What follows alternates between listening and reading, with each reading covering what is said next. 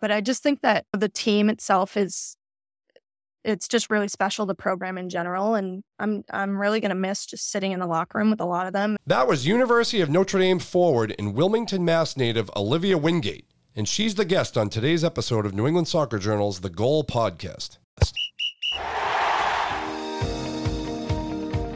Welcome to New England Soccer Journal's The Goal Podcast, the podcast for serious soccer players and their supporters to help further their development and navigate their way throughout their soccer careers.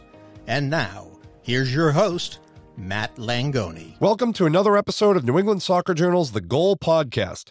Today I'll be joined by University of Notre Dame forward Olivia Wingate. Happy New Year, Olivia. Thanks for joining us. Thank you, Matt. Happy New Year to you too. Thank you. Big uh, big doings for you. Next week is the NWSL draft, and you're you're registered for the draft, and we're we're going to get into that obviously. But just kind of recap the the 2022 season for you at Notre Dame, and and and how everything went for you yeah, the 2022 season was definitely all that I had ever dreamed of coming to Notre Dame. You want to have a season like that, and I think that it was a it was a long time coming, and we really deserved it. Our coaches deserved it, the team deserved it, and it was such a great season for all of us. I think that everything just came together in the end, and we had amazing personnel on the field as well as obviously in our coaches who formulated game plans and we just went out and executed and for me specifically also i thought that I was mm. able to he gave me a little bit of freedom up top and I was able to just do what what I love to do and and go and I I thought that I had a fantastic season and gained a lot of confidence over last season as well and coming into this season I knew that I wanted to have the season that I that I had and yeah, it was just awesome. Now, obviously, your college career, you had to go through COVID and and and all of that. This was a grad year for you. What was the whole college experience for you at Notre Dame and just going through that midway through your college career and and rebounding from that and then having great individual performance, great team performance. What was the whole experience like for you?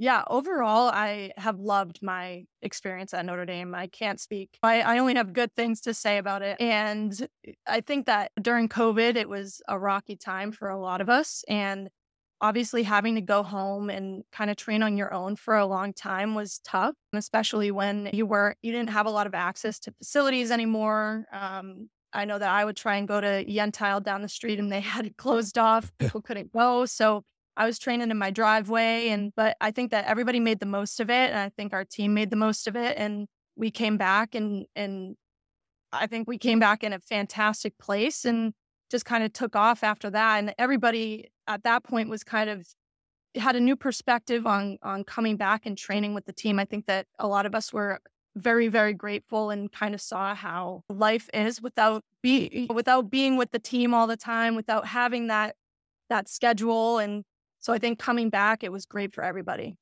Uh, the the team had a great postseason run in the NCAA tournament. You ended up losing to to North Carolina, which lost in the national championship match, but what was the whole NCAA tourney run like for you guys? The, that whole experience going deep into the tournament, and and just what's that thrill of playing in the the NCAA tournament like? The NCAA tournament is always it's what everybody looks forward to at the end of the year, and I think that we put ourselves in a fantastic position this year. We had the one seed, and so we got to have those games at home, which was a really big advantage, especially being at in Indiana in the cold, having that snow I think it was a little shocking. The teams, Santa Clara had to come and play us, and we had just shoveled snow off the field. So that was great to be able to sleep in our own beds and have that eh, have that that experience of being at home. And I think that going through the tournament, I, we were just super energized. And the tournament is unpredictable. I mean, any teams can come in and beat anybody. It's always a battle. Every game is going to be hard and you have to fight to win every game. And so a lot of us were really our sights were set on winning the national championship. And we knew that we could do it based on our season. We we had beaten great teams throughout the season. We said, this is our goal. This is what we're going for. And unfortunately, with UNC, it was they're a fantastic team. They made it to the they lost in the final. And it's always hard against them. They scouted us good and they took away a couple options and and I think that we had our chances. We just didn't put them away. We had them on their heels in the last 20 minutes, but unfortunately, sometimes things don't go your way. So but I think that overall we had a fantastic run. It was amazing. Now I've I've been out to Notre Dame for a football game before, and it's it's an awesome place to. I think everybody should visit the campus. It's it's just a really cool place, and the the Yeah. football stadium's a great venue.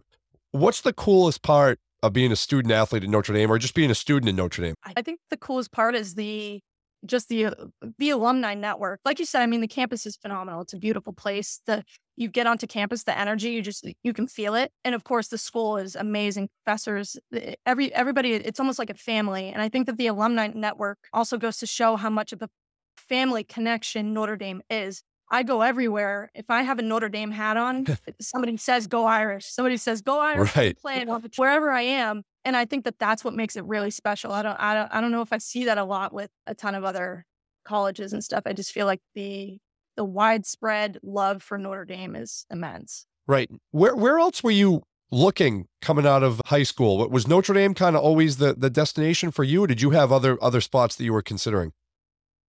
I did have other spots that I was considering. I was considering staying home, close to home, BC, as well as I was looking at Penn State.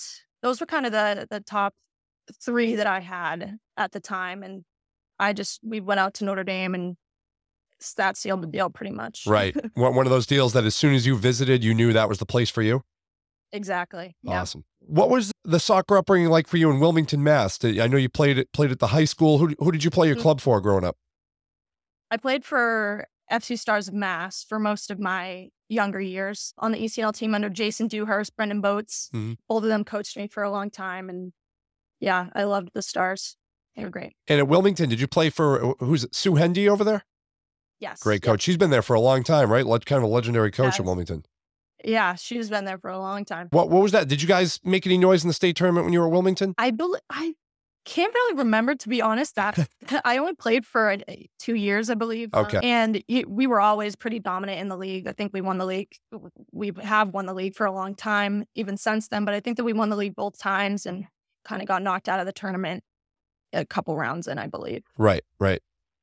You mentioned earlier that you, you got to play with a lot of freedom this year, and that that helped in your individual results and obviously your individual play. What does that mean for a soccer player when they when they can play free and they can kind of have that ability to be creative on the field? How much does that influence your game and kind of help you flourish on the field? Yeah, I mean, I think it's immense to have that freedom and it really brings about a lot of confidence in a player, I think. You're able to go out and not really think too hard about making mistakes and making this person happy, making making sure that you're doing XYZ that they've been telling you to do and kind of being all stiff and and rigid and just thinking about doing those things. And I think that being able to have that creativity i mean as a soccer player you need to be creative and having that freedom to go and and take risks and make your make different decisions and see where those lead i think is super immense and growing as a player and then also just in your in your soccer journey in general Yeah, I've always thought like in sports, that's such a key thing. Like I have two young boys and I try to tell them like don't be afraid to make mistakes because the minute you, a kid's terrified of making a mistake, there that all shuts down, all their creativity, all their drive, mm-hmm. all, all their all that just goes away. So, it, it, have you always been growing up? Were you always a player that wasn't afraid to make mistakes? Were you a creative player? Did you, or did that something that came to you older in, when you were older in life? I think that I was always somebody who was who wanted to take risks and make mistakes and not be afraid to make mistakes. And even growing up, my coaches gave me a lot of freedom in doing that. I was, especially as a forward, you really have to be able to take risks and take people on and not be afraid of what's going to happen and what the outcome is. And whenever I, I get the ball, I'm just going straight at the defender. I'm, I get the ball. I want to I want to go at somebody. And having that confidence and that freedom and that creativity to go and be like, yes, I'm going to go do this. And what comes about comes about, I think is really important. Now, did you play basketball at all growing up or anything like that? Or you just play, just play soccer? I played basketball for a little bit in my like Yeah. middle school. I mean, you're- Um, You're about five seven. You're five. Oh, you played hockey? Is that yeah, said? yeah. Now you're what five seven? Yes. Now does that help? Were you strong in the air? Was that good with 50-50 balls? I mean, that's some that's pretty solid height. Was that was that used to your advantage on the field? Sometimes I think that I I am a tall player. I'm not necessarily the target in the air, Right. but I think that I am I I'm a strong player and I do I'm able to win a lot of 50-50s, but most of the time that's not that's not exactly what our game plan is when they're looking at Sure. me and getting in behind. New England's Soccer Journal's The Goal will return after this. Hey, here's a great new idea in fundraising Soccerhead's New England Comedy Fundraisers. This is better than a stand up show. It's an event that your community will never forget. You'll get soccer themed comedy with Paul Nardizzi, who has been on Conan O'Brien, and Nesson Comedy All Stars, along with Dave Rattigan from Sirius Radio Comedy, and Jim Roberti.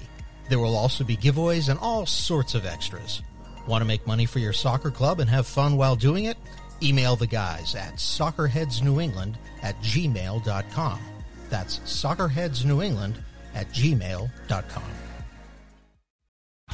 Are you serious about playing your sport in college? Do you need a flexible education that allows you to maintain your practice and competition schedules while also preparing you to succeed at the next level? You should check out the University of Nebraska High School. UNHS is accredited and offers more than 100 online courses, including NCAA approved courses to protect your academic eligibility. Students could earn a UNHS diploma or take a single course for transfer credit. Courses are college prep, self paced, and available 24 7 365. Enroll anytime and take up to a year to complete a course. Visit highschool.nebraska.edu today.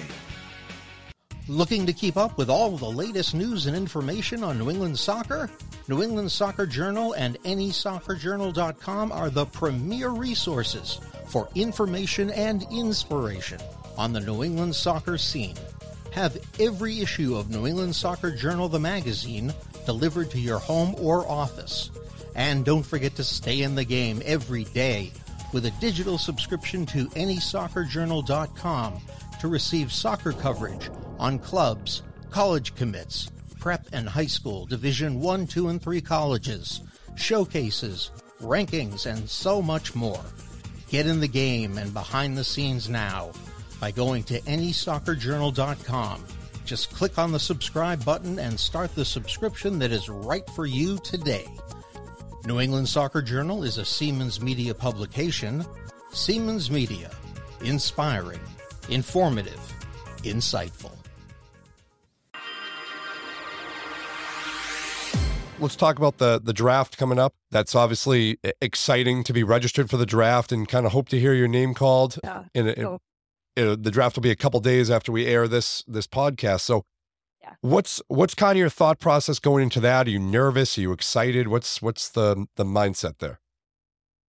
I think a mix of both. I think I'm more excited than nervous, though. I think that it's just an amazing opportunity. I've dreamed about this since I was little. Going to Boston Breakers games all the time. Our our town teams would take us as with the teams and stuff, and I've always wanted to play pro and and go and be in that league. And now having the opportunity to be registered and potentially be able to play is really promising. And, and I'm- I'm just really grateful to even have that opportunity. So I'm definitely more excited.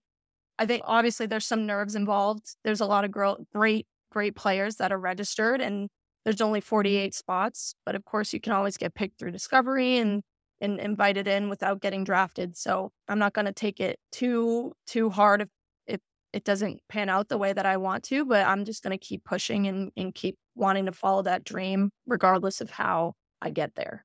Right. I was going to say, like, how thick does your skin have to be when you're trying to chase a, a pro career? Because you're going to, a lot of times, there are players who, who will never hear no and they'll just be drafted high and they'll have, they'll have a brilliant career. But there's some players who may hear no a couple times. They may have to work their way up. How, how prepared are you for that possible pathway? I think that I'm I'm very prepared and maybe a little bit more prepared than some other girls in this draft. I think that throughout my college career, I didn't Eh, I didn't get a ton of playing time my freshman and sophomore year. It was never like I stepped on campus and I was the starter and I was was just given that freedom to to to play my game and had that all throughout my career. It was really hard to work up to where I was my grad year, my senior year, and some of my junior year. And it mostly took off after COVID. And it so I think that I'm very prepared because I kind of already went through that. I kind of already have that mentality of I just I'm just here. I, I control what I control.